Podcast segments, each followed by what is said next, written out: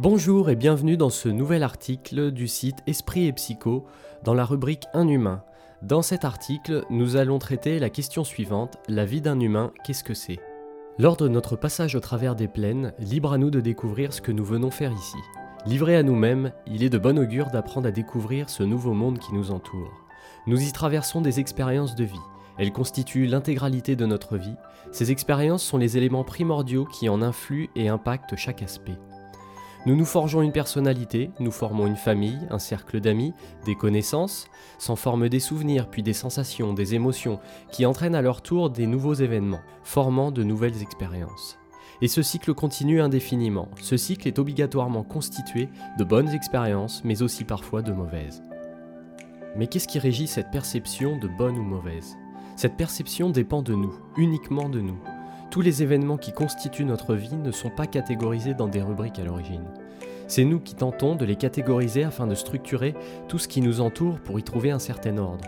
En réalité, toutes ces expériences sont constituées d'événements, tous considérés dans le même sac.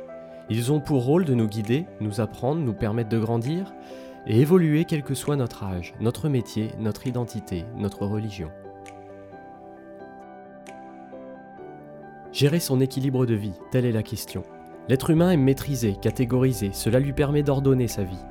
C'est important de savoir correctement ordonner sa vie, mais il ne faut pas vivre uniquement en fonction de cela. Lorsque le fait de catégoriser commence à générer des peurs et des instabilités, l'être humain ne structure plus sa vie, il en dépend. Alors s'installe un cycle instable qui génère un enchaînement infini d'expériences similaires.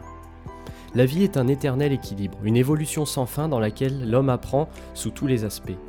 Pour établir cet équilibre, il faut comprendre qu'il est aussi très important de savoir écouter les événements qui se produisent autour de nous. Il faut savoir écouter la nature qui nous entoure, les réactions de notre corps, les événements qui se produisent. Nous ne pouvons pas tout le temps maîtriser, catégoriser, car nous sommes là pour apprendre, et lorsque nous apprenons, nous ne prenons pas toujours le bon chemin. C'est à ce moment-là que la vie nous met en évidence de multiples faits, une maladie, une douleur, un changement de vie, des perceptions pour nous guider vers un équilibre qui est plus en adéquation avec notre réel besoin. Pourquoi suivre les articles d'Esprit et Psycho? Esprit et Psycho est là pour vous accompagner dans vos expériences de santé et vous aider à rétablir, quand il est nécessaire, un équilibre de vie. Car dans toute expérience de vie, il est possible de se sentir épanoui et en paix. Ce n'est qu'une question de perception et d'interprétation. Si vous avez aimé cet article, n'hésitez pas à le partager, à aimer, et si vous avez un commentaire, n'hésitez pas à le laisser en bas de la page. Et surtout, n'oubliez pas, Laissez votre santé vous guider.